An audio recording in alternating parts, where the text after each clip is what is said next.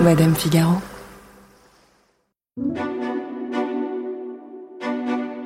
Quand on pense à Ben Affleck jeune, on voit forcément le bad boy de Will Hunting ou de The Town, ou alors le sauveur de l'Amérique d'Armageddon ou de Pearl Harbor. Et dans les deux cas, il est l'archétype du sexe symbole masculin de l'époque, viril, charismatique et blessé. À l'aube des années 2000, après Brad Pitt et Leonardo DiCaprio, c'est le troisième homme, à égalité avec Johnny Depp peut-être.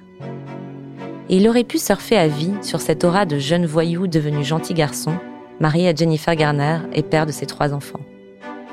Mais on a fini par découvrir le Ben Affleck infidèle. Le Ben Affleck alcoolique. Un homme qui a été le protégé d'Harvey Weinstein et qui a, à plusieurs reprises, fait preuve d'un comportement inapproprié envers des femmes.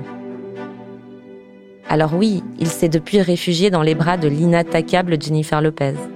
Il a soigné ses propres addictions. Et il marche, la tête haute, sur le chemin de la rédemption. Et en fait, dans ses films comme dans sa vie, il a sans arrêt jonglé entre l'image du mauvais garçon et celle du gendre idéal. Et tout ce qu'on peut dire, c'est que, dans les grandes lignes, ça a marché. Alors qui est vraiment Ben Affleck? Comment il est devenu le prototype du fantasme féminin, passant sans cesse d'une figure à l'autre Et surtout, pourquoi est-ce qu'on lui a tout pardonné? Est-ce que c'est parce qu'on est prisonnier de ce fantasme, justement? Je suis Marion Galli-Ramuno, bienvenue dans Scandale. They say it seems like Angelina was planning this divorce for a while. I have no idea what you're talking about. More accusers of Epstein have come forward since the weekend. So many people around Britney are controlling her money. Did you make Kate cry? No. Brittany, can we do a quick picture, please?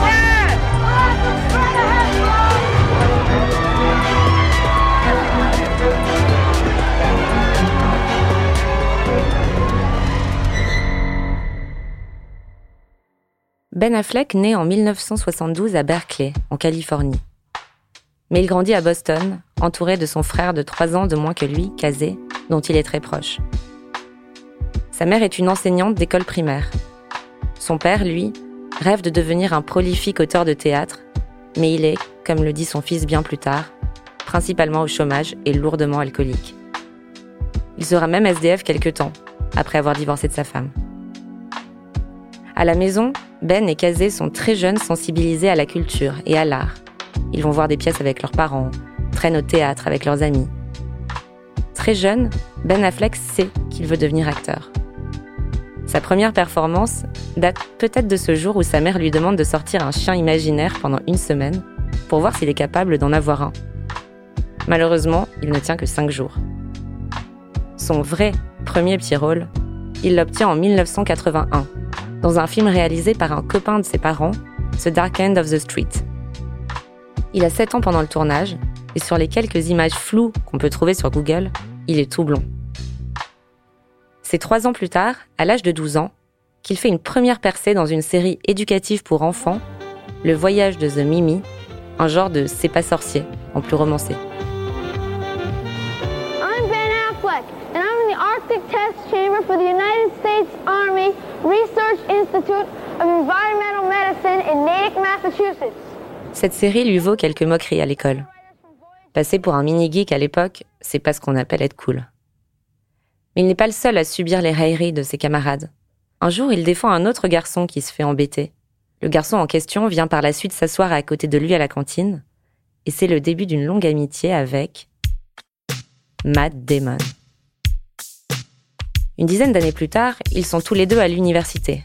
Lui à Los Angeles, Matt Damon à la prestigieuse Harvard. Au cours d'une classe d'écriture, Matt Damon pond une histoire de 40 pages sur un jeune homme de la banlieue de Boston, surdoué, mais préférant se saboter en se bagarrant avec ses amis et faisant quelques allers-retours en prison. Ben Affleck adore. Ça lui rappelle son père, un esprit brillant qui s'est gâché. Il aide alors Matt Damon à réécrire le script en 1994. Ils vont ensuite frapper à toutes les portes des producteurs pour vendre leur scénario. Cinq ans plus tard, en 1997, ça donne le film Will Hunting. Il est réalisé par Gus Van Sant, qui n'est pas encore très connu à l'époque, et produit par Harvey Weinstein. Ben Affleck a 25 ans, et même s'il a fait quelques films avant, c'est là qu'il devient célèbre. Le film est un immense succès. Il reçoit même deux Oscars. Celui de meilleur acteur dans un second rôle pour Robin Williams, qui joue le psychologue, mais surtout celui de meilleur scénario original pour Matt Damon et Ben Affleck. Je viens juste de dire à Matt que si on perdait, ce serait vraiment nul. Et que si on gagnait, ce serait vraiment effrayant. Et c'est très, très flippant. Vous savez, nous, on est juste deux jeunes gars qui avons eu la chance d'être super bien entourés. Et c'est à nous, on va jamais réussir à faire ça en moins de 20 secondes. Euh, c'est à nous qu'il incombe de remercier euh, Harvey Weinstein, qui a cru en nous et en ce film. Merci, merci infiniment. Ce soir-là, en smoking, accompagnés tous les deux par leur mère, ils ont l'air si jeunes et si peu rodés à l'exercice. Joshua Gullum est maître de conférences en cinéma à la Hope University de Liverpool. Il est revenu sur ce discours qui a marqué les Oscars cette année-là. Comme dans le film, vous voyez une réelle rupture avec ces deux jeunes acteurs lors de leur discours aux Oscars. Il y a un moment dans ce discours où Affleck essaye de faire quelque chose d'un peu plus professionnel d'une certaine manière. Il continue de faire des blagues et il essaye de citer les personnes qu'ils doivent remercier. Il y a Damon qui le coupe constamment en disant ⁇ Oh, et n'oublie pas cette personne, et ça, et puis lui aussi ⁇ Et ça démontre bien la spontanéité, le naturel de cette relation entre les deux acteurs qu'on retrouve à la fois dans le film et dans ce discours aux Oscars. Encore à ce jour, Ben Affleck reste le plus jeune lauréat d'un Oscar de scénariste, à seulement 25 ans donc. Et son histoire, comme celle de Matt Damon d'ailleurs, c'est un peu celle du film l'enfant issu d'un milieu modeste qui devient quelqu'un, le transfuge de classe. On retrouve ici l'idée du rêve américain. C'est l'idée que n'importe qui peut s'en sortir, peut le faire. Et c'est quelque chose qu'on rencontre souvent dans la vie des stars, non?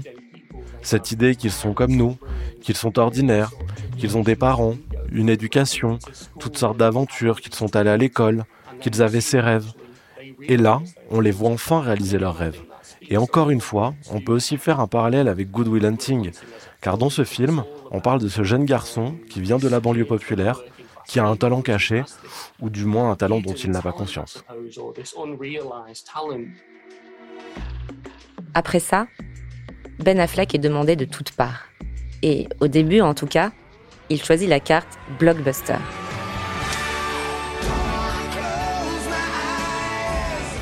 Il part en mission suicide dans une combi d'astronautes et sauve le monde dans Armageddon en 1998.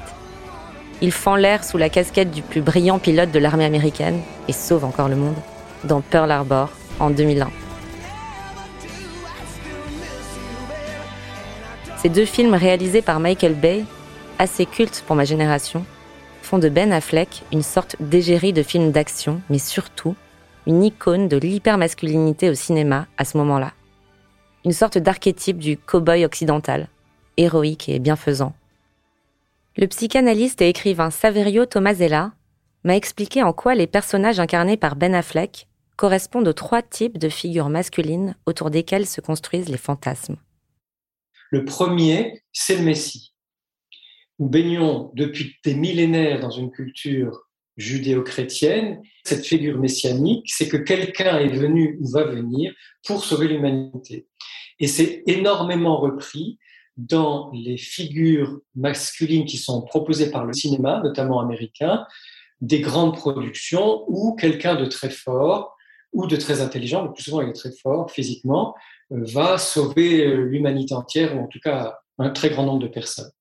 La deuxième figure masculine, c'est celle du sauveur, celui qui va aider, soutenir, protéger une femme.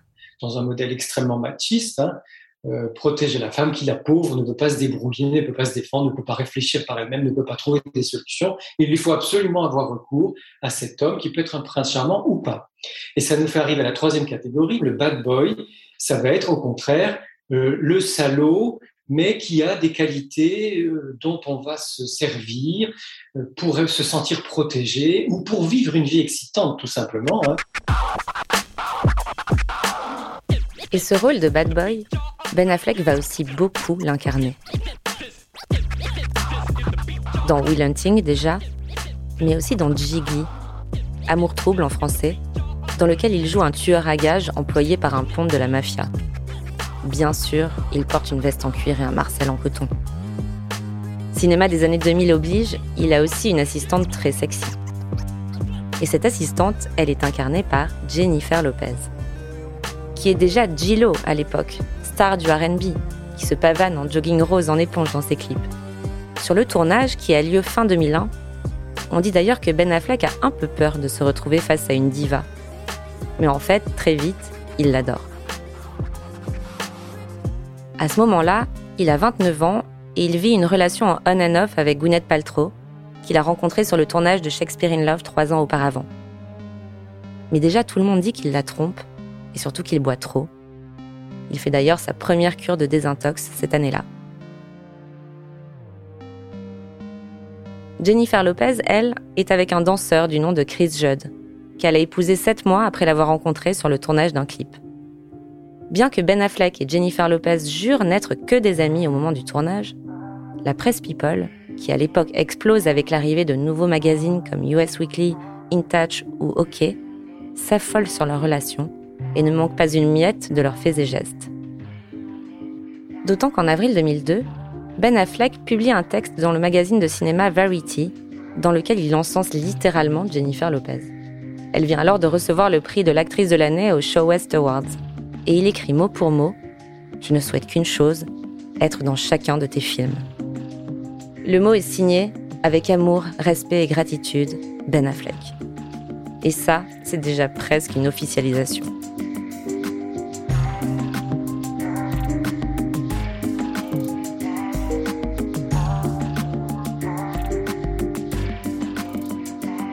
La vraie officialisation, c'est qu'en quatre mois plus tard, en août 2002, le magazine People s'offre une série photo du couple pour 75 000 dollars.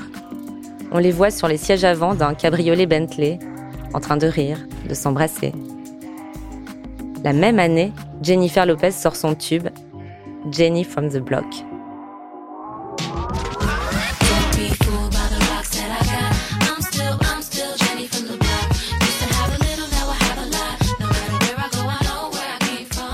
Dans le clip, on voit Ben Affleck la console autour d'une coupe de champagne, lui enlève une poussière dans l'œil, qui remplit le réservoir d'essence de sa voiture.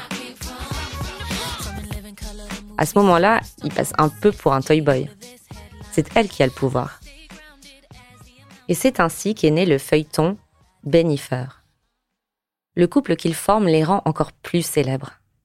En 2002, Ben Affleck est sacré à 30 ans homme le plus sexy du monde par le magazine People. La même année, il demande Jennifer Lopez en mariage, et ça fait donc seulement quelques mois qu'ils sont ensemble. Il fait sa demande dans la maison de sa mère à Boston, et Jennifer Lopez raconte lors d'une interview avec la célèbre Diane Sawyer sur ABC comment ça s'est passé. Il ouvre la porte et là je vois une couverture, un duvet de pétales de rose, partout dans toute la maison. Et il y avait tellement de bougies, de vases avec des bouquets de fleurs, et il y avait ma chanson Glad en fond.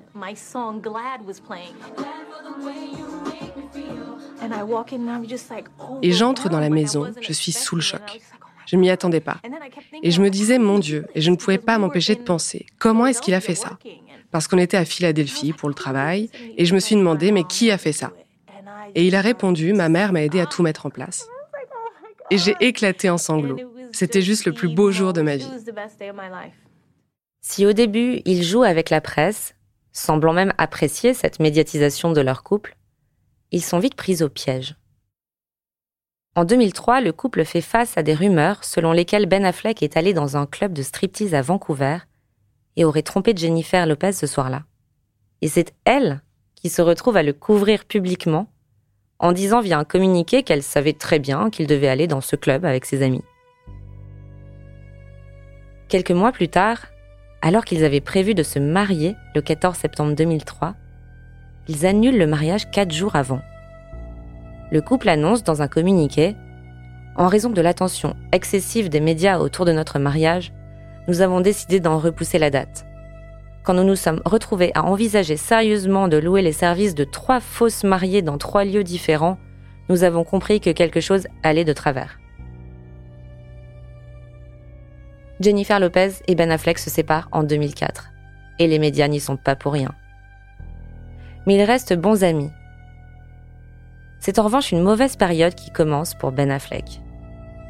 Jiggly est taxé de sombre navet, à tel point que pendant quelque temps, les Américains emploient l'expression faire un Jiggly pour parler d'un échec retentissant. Mais comme souvent à Hollywood, la page semble vite tourner. Ben Affleck se rapproche de plus en plus de Jennifer Garner, qu'il a recroisée sur le tournage de Daredevil en 2003. À l'époque, Jennifer Garner, c'est pour beaucoup la star de la série Alias, dans laquelle elle joue une espionne pour une branche secrète de la CIA. Et dans le milieu d'Hollywood, elle est considérée comme l'une des femmes les plus adorables et les plus équilibrées. Ils officialisent leur relation lors d'un match de baseball des Red Sox de Boston à l'automne 2004. Et tout va de nouveau très rapidement. En fait, il la demande en mariage à peine un an après sa séparation avec Jennifer Lopez. Ils se disent oui en juin 2005 à Parrot Bay, un joyau dans les Caraïbes, sans témoin ni invité. Ils passent leur nuit de noces dans la villa d'un ami commun, Bruce Willis. Jennifer Garner est alors enceinte de 5 mois et elle donne naissance à Violette quelques mois plus tard, en décembre 2005. Leur deuxième fille, Serafina, née en 2009. Samuel naîtra en 2012.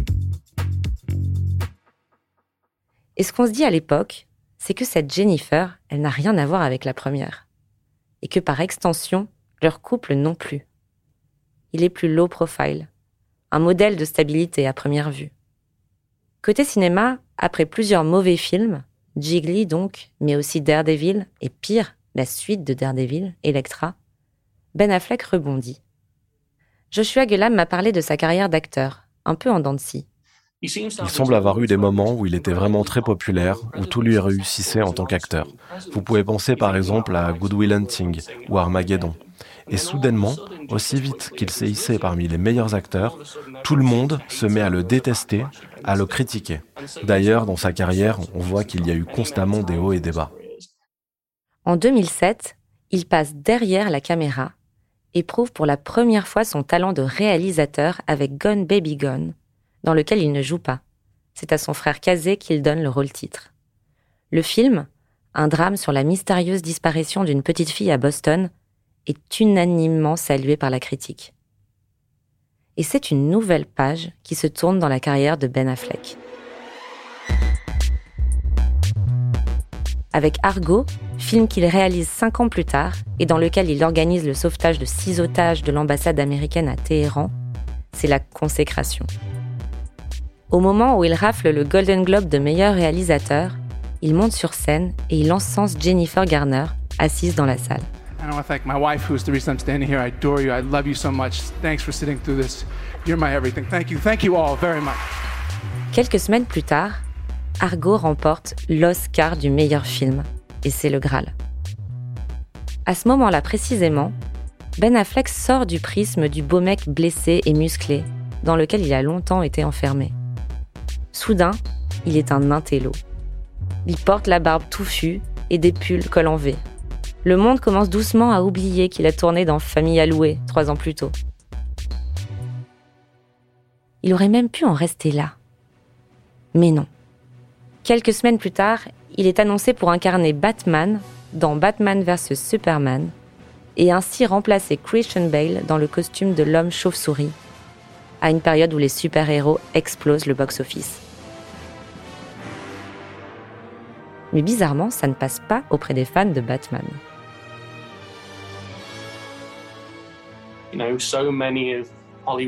Dernièrement, la majorité des dix meilleurs films américains sont des films de super-héros. On est dans une période où les spectateurs et la critique ont le pouvoir d'influencer la production de ce genre de films. Leur avis compte et doivent être débattus. Et à ce moment-là, l'annonce de Ben Affleck est très controversée. Beaucoup de monde se demande, est-ce la bonne personne pour enfiler la cape et le masque? Avait-il les qualités physiques pour incarner Batman? Il allait jouer un Batman plus âgé. Était-il assez en forme? Et étant donné qu'il était associé à la célébrité avec, euh, vous savez, euh, sa relation avec Jennifer Lopez, on se demandait, était-il assez sérieux? À ce moment-là, on se moque un peu de ses talents d'acteur. Une pétition est même lancée pour qu'il abandonne le projet. Et même Matt Damon se moque gentiment de lui tout en venant à sa rescousse. Il dit à la presse Je sais qu'il y a beaucoup de mécontents sur Internet. Je trouve ça quand même bizarre. On ne parle pas de jouer le roi Lear, là. On parle de Batman. C'est certainement dans ses cordes. Et il faut croire que Ben Affleck prend tout ça un peu à la rigolade lui aussi, s'amusant du fait que ses enfants auraient préféré qu'il joue dans La Reine des Neiges, ou riant des confidences de Jennifer Garner, qui trouve qu'il s'est tellement musclé pour le rôle qu'elle a l'impression d'avoir un amant. Au final, le film est un succès en salle. Un flop, en revanche, côté critique.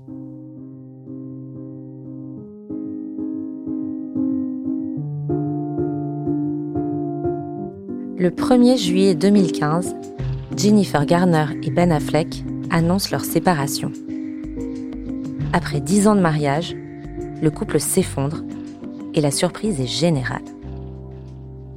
En sous-main, tout porte à croire que cette rupture est due aux infidélités de Ben Affleck, qui coucherait impunément avec la nounou des enfants depuis quelques mois. Mais quand Jennifer Garner se confie un an plus tard sur sa rupture dans une interview accordée à Vanity Fair, elle coupe court aux rumeurs d'adultère. Elle dit qu'ils étaient séparés déjà depuis des mois avant qu'elle entende parler de cette nounou. Elle dit que cette nounou n'a rien à voir avec leur divorce. Une façon pour elle de ne pas perdre la face, mais aussi par la force des choses, de couvrir les potentiels agissements de Ben Affleck. Agissements qu'on oublie du coup assez vite, s'ils sont même mis en doute par sa femme. D'autant que dans l'interview, elle encense. Ben est l'amour de ma vie. Qu'est-ce que vous voulez que j'y fasse? Partout où il passe, il est l'homme le plus brillant, le plus charismatique, le plus généreux. Il est juste très compliqué. Le divorce n'est pas acté avant octobre 2018. Parce que Jennifer Garner tient à s'assurer que ses enfants seront entre de bonnes mains en compagnie de leur père avant de finaliser quoi que ce soit.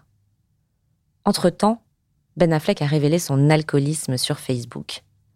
Il parle d'une dépendance à laquelle il fait face depuis longtemps et qu'il continue d'affronter avec l'aide de sa famille.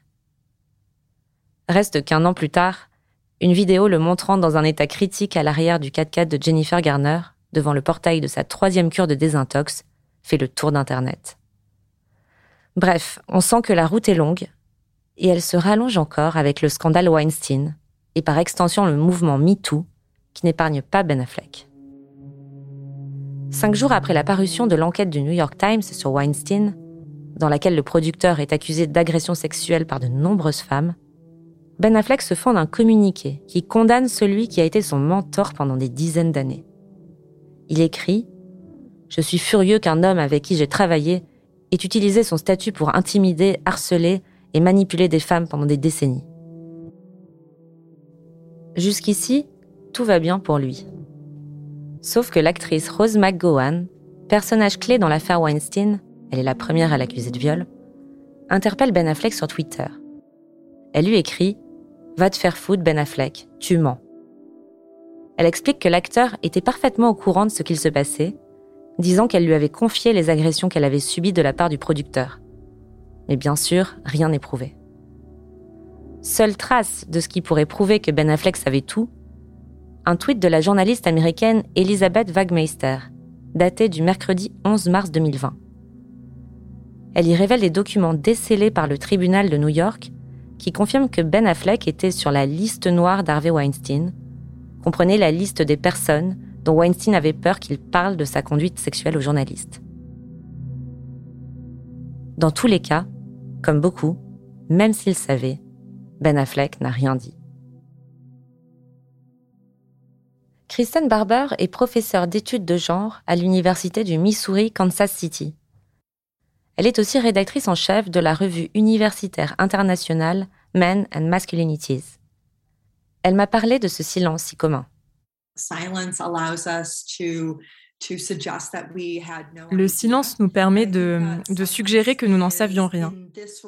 Mais je pense que ce silence, dans ce genre de situation, représente ce qu'on considère comme le bro code, le code des potes. Et je pense qu'on voit entre hommes cette sorte de code fraternel qui leur permet de rester silencieux et d'excuser leur mauvais comportement. Parce que si vous ne le faites pas, si vous pointez du doigt un autre homme pour son sexisme, son homophobie, les violences qu'il fait subir aux autres, vous questionnez alors votre propre masculinité. Et votre appartenance à ce club exclusif est également remise en question. Dans les recherches qui ont été faites sur la masculinité, on appelle ça la masculinité complice. On parle de ces hommes qui ne font peut-être pas de blagues sexistes, qui n'ont peut-être pas de gestes déplacés, mais qui, quand ils en sont témoins, ne disent rien, et permettent donc à ce sexisme, voire à ces abus, de continuer. L'actrice Rose McGowan réagit encore sur Twitter à ce moment-là. Elle écrit Ben Affleck, j'ai de la peine pour lui. Cela doit être si fatigant d'incarner un super-héros et de ne pas en être un. Et elle poursuit ensuite Il aurait pu s'élever contre tout ça, il le peut toujours. Il a été biberonné à cette corrélation toxique entre Hollywood, les médias et la politique. Quelques semaines plus tard, Ben Affleck se retrouve lui aussi sur le banc des accusés. En effet, Hilary Burton l'accuse sur Twitter d'avoir eu un comportement inapproprié avec elle quand elle était une jeune animatrice sur MTV en 2003.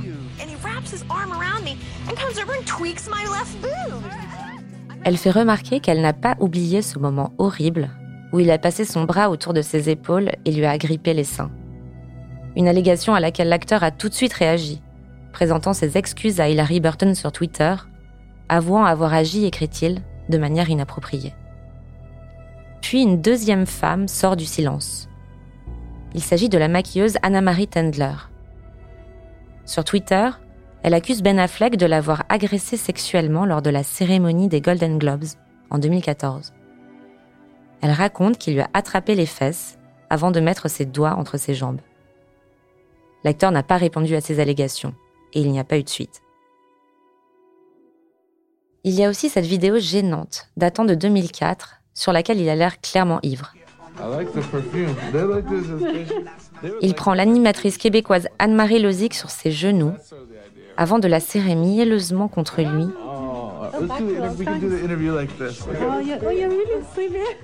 Et d'émettre quelques commentaires embarrassants sur sa poitrine, lui disant qu'elle sent très bon, lui demandant si elle a un petit ami. Le tout sur fond de ricanement fiévreux. Elle dira plus tard qu'elle a consenti à tout ce qu'il s'est passé et n'en voudra pas à l'acteur. Après tout ça, Ben Affleck dit qu'il fera don de tout profit résiduel qu'il recevra de la Weinstein Company ou de Miramax Films, soit à FI, l'organisation qui aide les réalisateurs indépendants, soit à RAIN, une association dédiée à la lutte contre les violences sexuelles. Et comme il s'excuse, eh bien cela n'impacte pas tant son image. Le milieu lui pardonne, et par ricochet, on lui pardonne aussi.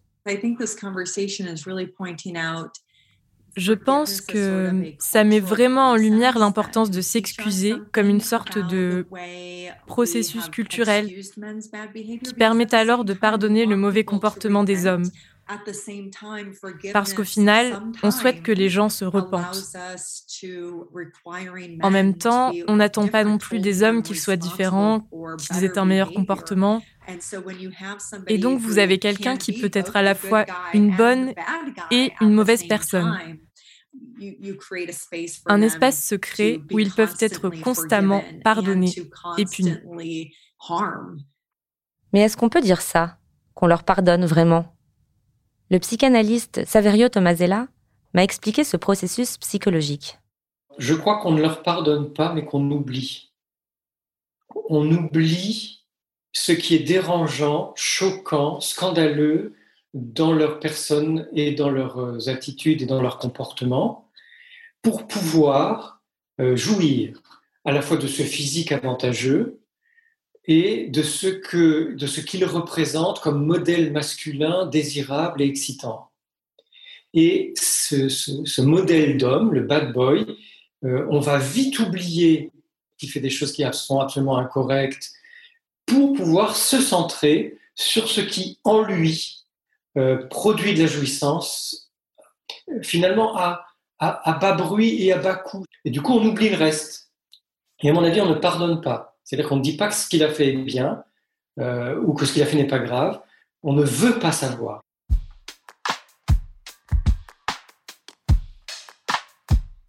En janvier 2021, en plein Covid, Ben Affleck revient sur sa relation avec Jennifer Lopez dans un podcast de Hollywood Reporter. Il se souvient de comment elle était traitée à l'époque, à quel point les gens étaient méchants avec elle, sexistes, racistes. Il emploie ce mot de merde vicieuse pour décrire les propos dont elle a été victime. Il salue ensuite tout ce qu'elle a accompli depuis. On sent bien qu'il saisit n'importe quelle occasion de soutenir les femmes, après tout ce dont il a été accusé. Mais quoi qu'il en soit, le même mois, Jennifer Lopez se sépare d'Alex Rodriguez, une star du baseball aux US avec qui elle était depuis 2017. Et elle est aperçue à Miami avec Ben Affleck en bord de mer. Les paparazzi s'affolent et jurent qu'ils portent la même montre que dans le clip Jenny from the Block à l'époque de leur première relation. Le 31 mai 2021, ils sont photographiés en train de se câliner sur la banquette d'un restaurant de West Hollywood. C'est-à-dire que 17 ans plus tard, on assiste à la reformation d'un mythe. Et honnêtement, on ne s'y attendait pas. Mais ils ont l'air plus amoureux que jamais, à Capri, Venise ou Paris. Et Ben Affleck reprend doucement le chemin des tabloïds, avec Jennifer Lopez en sauveuse, again. Ce qui transparaît aussi à ce moment-là, c'est que Ben Affleck ne se la joue pas vieux beau en se pavanant avec une fille de 20 ans de moins que lui, un classique à Hollywood. Non, lui, il renoue avec son amour de jeunesse. Et cette nouvelle relation l'aide, quelque part, à reconstruire son image. En fait, les revoir ensemble, ça fait appel à une certaine nostalgie. Il nous faisait rêver il y a 20 ans, et il nous fascine encore aujourd'hui. C'est un peu l'histoire qui commençait bien, qui a bien capoté, mais qui finit bien. Jennifer Lopez parle de deuxième chance à l'amour et annonce leur fiançailles via un texte publié sur son site On the. Visiblement aux anges, elle écrit Samedi soir, à l'endroit que je préfère au monde, un bon bain moussant, mon magnifique amour a mis un genou à terre et m'a demandé en mariage. J'étais totalement prise au dépourvu et je l'ai juste regardé dans les yeux en souriant et en pleurant, essayant tant bien que mal de réaliser qu'après 20 ans, cela se produit à nouveau. J'étais réellement sans voix. Il m'a demandé Est-ce que c'est un oui? J'ai dit oui. Bien sûr que c'est un oui. Et le couple s'offre un gigantesque cocon à Los Angeles pour 55 millions de dollars et pour héberger leur famille recomposée. Ben Affleck et ses trois enfants, Gillo et ses jumeaux Amy et Max, qu'elle a eu en 2008 avec le chanteur Marc Anthony. La villa a 10 chambres et 17 salles de bain. Tout semble sourire à Ben Affleck à ce moment-là, et il continue sur l'autoroute de la rédemption. Quelques mois plus tard, sur le plateau d'Howard Stern, l'acteur de 49 ans confie qu'il se sentait piégé dans son mariage avec Jennifer Garner, et que s'il n'avait pas pris fin, il serait probablement encore en train de boire. Il développe même en disant J'étais coincé, voyez. Voilà, entre autres choses, pourquoi j'ai commencé à boire. Je ne pouvais pas partir à cause des enfants, mais j'étais pas heureux. Alors que faire? Ben, pour y remédier, j'ai bu une bouteille de scotch et je me suis endormi sur le canapé. Mais franchement, c'était pas la bonne solution. Ce n'était pas sans doute la bonne solution non plus de mettre tout sur le dos de Jennifer Garner six ans après leur séparation, elle qui l'a soutenue dans toutes ses cures de désintox. Ses propos ont d'ailleurs soulevé une vague d'indignation aux US, genre pour qui il se prend? Quant à sa consommation d'alcool excessive et le fait d'en parler à la télé, la professeure Kristen Barber m'a dit qu'on était dans une approche très américaine de ce qu'est être un homme. On n'est pas nécessairement surpris qu'il rencontre des problèmes avec l'alcool, car aux États-Unis, on accepte que les hommes boivent de l'alcool. Ça fait même partie de la culture, de boire des bières en regardant le sport ou de construire des relations fraternelles autour de l'alcool, par exemple. Tout ça est naturel. On le voit dans nos publicités lors du Super Bowl. C'est romancé. Et en parallèle, ça nous permet également de le voir comme une bonne personne qui traverse des difficultés, ce qui nous distrait des allégations de violences sexuelles portées à son encontre. En 2020, le New York Times publiait un grand article intitulé Ben Affleck a essayé de faire taire sa souffrance en buvant. Maintenant, il essaie l'honnêteté. Et Kristen Barber m'a expliqué les effets bénéfiques de cette nouvelle vulnérabilité. En même temps, Ben Affleck qui parle d'alcoolisme, ça le rend vulnérable, chose qu'on ne retrouve pas habituellement dans l'image qu'on se fait de la masculinité. Les hommes ne sont pas censés être vulnérables. Donc, d'un côté, c'est vraiment encourageant de le voir parler de ses difficultés, de ses problèmes d'alcoolisme, comment cela a affecté ses enfants, sa famille, on peut voir qu'il se livre énormément. Il se définit comme père, mais également comme quelqu'un qui a besoin d'aide. Et c'est vraiment encourageant de voir ça. Mais en même temps, devenir vulnérable ne fait que renforcer l'archétype du gentil garçon qu'on a. Et on pardonne très facilement aux gentils garçons. Donc, à chaque fois qu'on voit un jeune homme blanc être accusé de quelque chose, on se dit, OK, il y a très probablement cette idée de Oh bon, mais c'est quand même un bon gars. Il en parle, il s'en excuse. Et il le met même en scène au cinéma, comme me le rappelle Joshua Gulam. Si vous réfléchissez à Ben Affleck qui se confie sur son alcoolisme et comment cela interagit avec ses derniers rôles, il y a notamment le film The Way Back, produit il y a quelques années. Il joue un coach de basketball dans un lycée qui rencontre des problèmes d'addiction à l'alcool. Et en même temps, on a cet acteur qui traverse la même crise dans sa vie perso. Les rôles de Ben Affleck, du moins dans le film The Way Back, contribuent à le rendre bien plus authentique.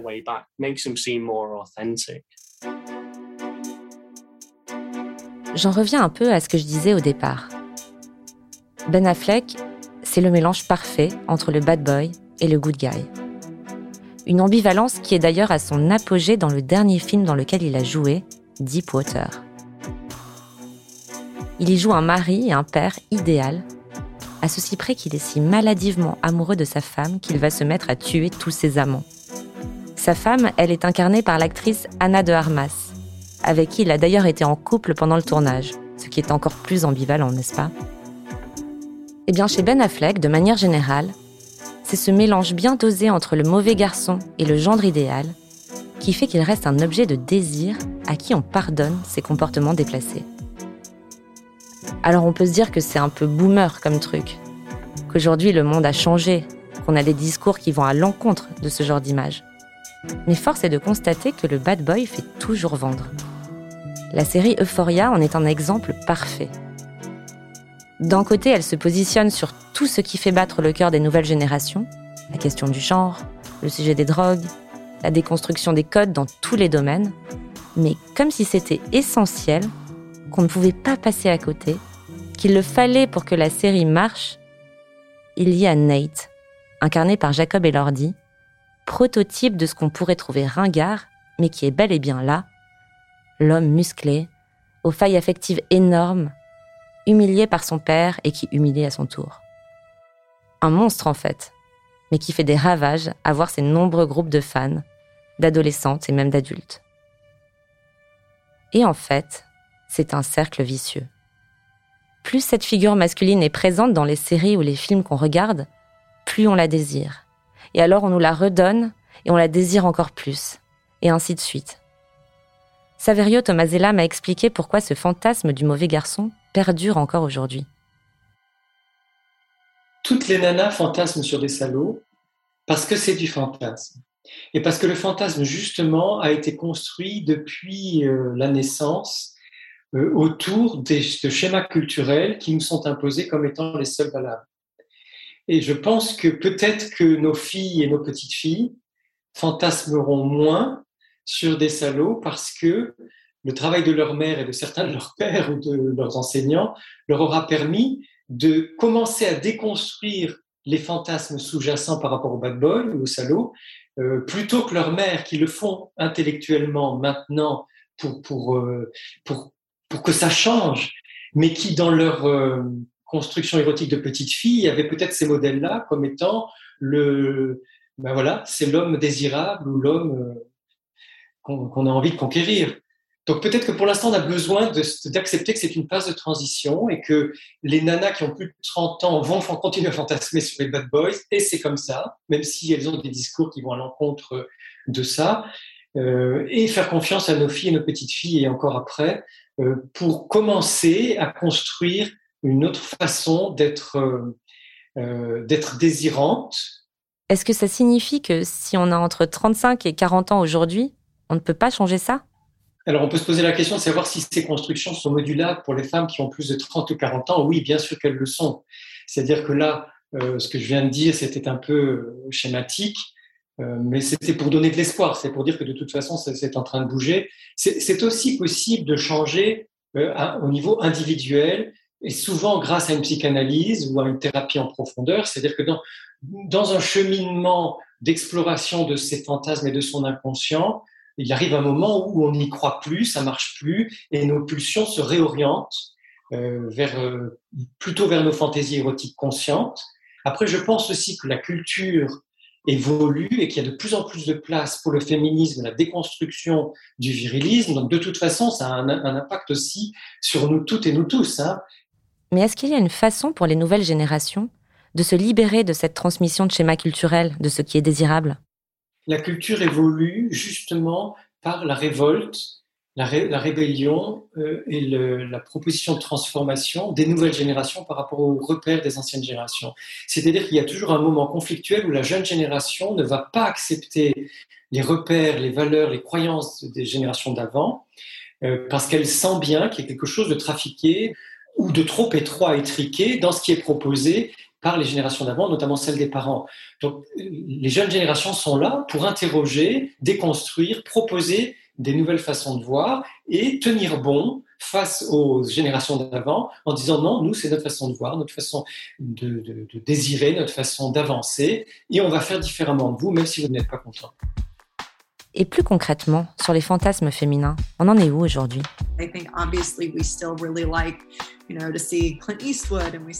Je pense qu'en réalité, on aime toujours voir Clint Eastwood et Ben Affleck dans ces rôles très masculins, et on a toujours des hommes présents au centre des films comme ceux de Marvel.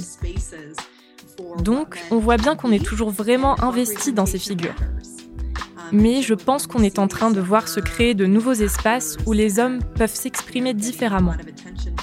Et ces représentations sont importantes. On voit ces jeunes acteurs capter de plus en plus l'attention.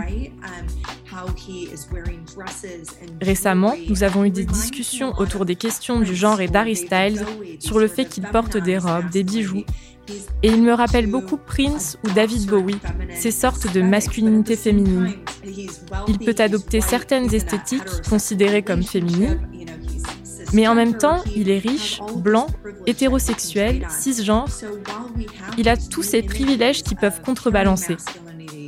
Donc, on observe de nouvelles formes de masculinité expressive, de père présent, d'hommes féminisés. Ça nous pousse à étendre notre imagination, je pense, par rapport à ce à quoi les hommes peuvent ressembler.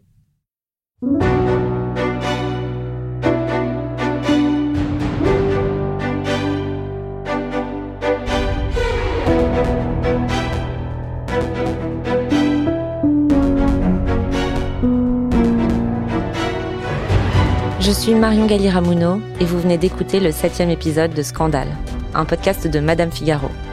Claire Bellassène a participé à l'écriture et à la production de cet épisode avec l'aide d'Adèle Jacquet. Thomas Rosès en a fait la réalisation et le mix sur une musique composée par Jean Thévenin. Lucille Rousseau-Garcia est la productrice de Scandale et Océane Sunny en est la responsable éditoriale. Si cet épisode vous a plu, vous pouvez nous laisser des étoiles et des commentaires. Et surtout, abonnez-vous à Scandale. Ça vous permet d'être sûr de ne pas rater les prochains épisodes. Dans deux semaines, justement, on se retrouve pour parler de Robert Pattinson et de Kristen Stewart, mais surtout de l'hystérie provoquée par ce couple révélé dans Twilight.